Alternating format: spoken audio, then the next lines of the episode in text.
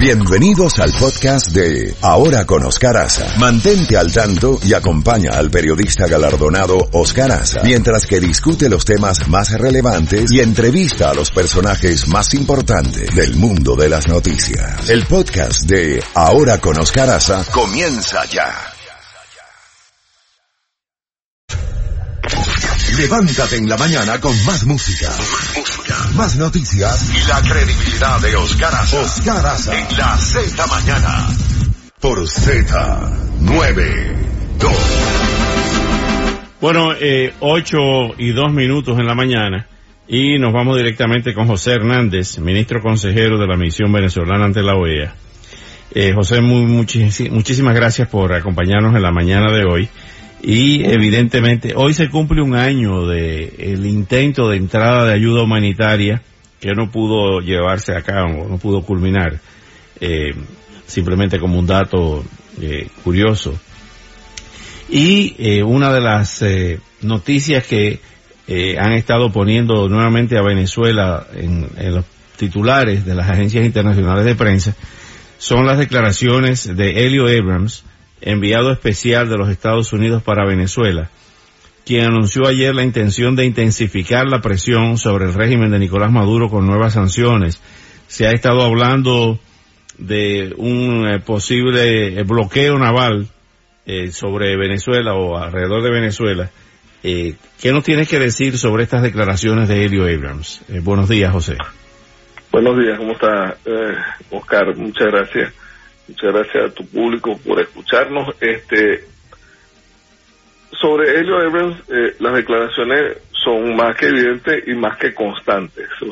Estados Unidos ha ido presionando de manera constante y creciente, inclusive dentro del viaje del presidente Trump a la India está el tema para que la India no trabaje con Venezuela, no haga, no haga comercio con Venezuela en relación con el oro de sangre que sale del país y en relación con algunos cargamentos de petróleo que la India todavía compra a pesar de que ha reducido mucho su compra. Eso es importante y ha sido una constante del gobierno que dice que solo ha usado el 50% de la presión que tiene para ejercer.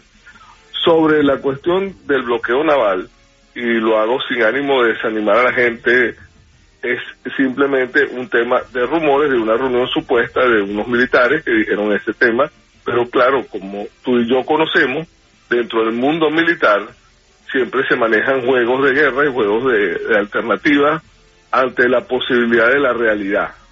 No pasa de ahí hasta ahora, hasta donde yo sé, con una cosa particular.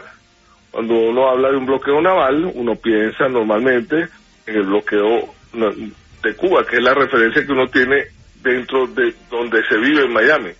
Cuba es una isla que no tenía las condiciones que tiene Venezuela. Venezuela tiene fronteras con casi todos los países del Caribe directamente por la parte marítima, pero además tiene fronteras fluviales y terrestres con Colombia, Brasil y Guyana, y por esa vía con otros países como Ecuador, como Perú y como, Surinam y la Guyana eh, francesa. Entonces, no es lo mismo un bloqueo naval de Venezuela que cualquier otro bloqueo naval en una isla.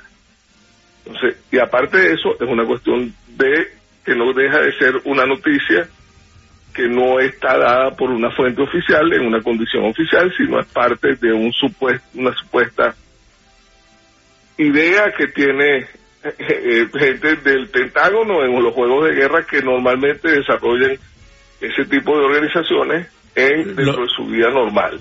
Lo que no es rumor, José, es eh, las declaraciones de Juan Guaidó que va a presentar ante el TIAR pruebas de los vínculos del régimen de Maduro con grupos terroristas. Y hay una, un, hay una reactivación de la nueva estrategia de seguridad de Estados Unidos eh, en, la, en la región, o sea, no solamente en el caso de Venezuela, sino en la región, eh, reactivando parte de lo que había activado en el 2004 la administración de George eh, W. Bush. Eh, ¿qué, ¿qué, es lo que va a presentar realmente el presidente Guaidó ante el TIAR? Eh, el, el, esta, el TIAR los vínculos de... sí. el TIAR tiene una reunión técnica en Washington a principios de marzo. Una reunión técnica donde participan técnicos de seguridad y técnicos de policía. Es una reunión técnica que como una reunión técnica de ese tipo es bastante discreta, por lo general no se dan declaraciones, por lo general la, entrada de la gente es muy limitada y por lo general no se dan informaciones a partir de ahí. ¿Qué pasa? Esa reunión técnica es la que va a producir los temas para la reunión de los ministros que se va a dar posiblemente en el momento en que haya la elección del secretario general de la OEA, que, es el 20 de marzo. Exactamente. Entonces, la reunión del 3, puede ser 3 y 4, es una reunión de expertos de seguridad donde hay policía, eh, expertos en, administración, en, como, administración forense, en temas blancos y lavado de dinero, en temas de terrorismo, en temas de narcotráfico, en temas de contrabando. Y esos son gente muy, muy especializada que se reúne a puerta cerrada y genera los documentos que van para la otra reunión de canciller del grupo del TIAN, que no son todos los países de la OEA y donde se toman algunas decisiones que pueden ser vinculantes. ¿Tiene los votos ya eh, Almagro para reelegirse? En mi cuenta, en la cuenta de nosotros es el que tiene más votos. En la cuenta de nosotros, la que le sigue es la, la, la, la candidata ecuatoriana y después vendría el candidato peruano en la cuenta, pero es una cuenta obviamente completamente al aire porque los votos son secretos en principio.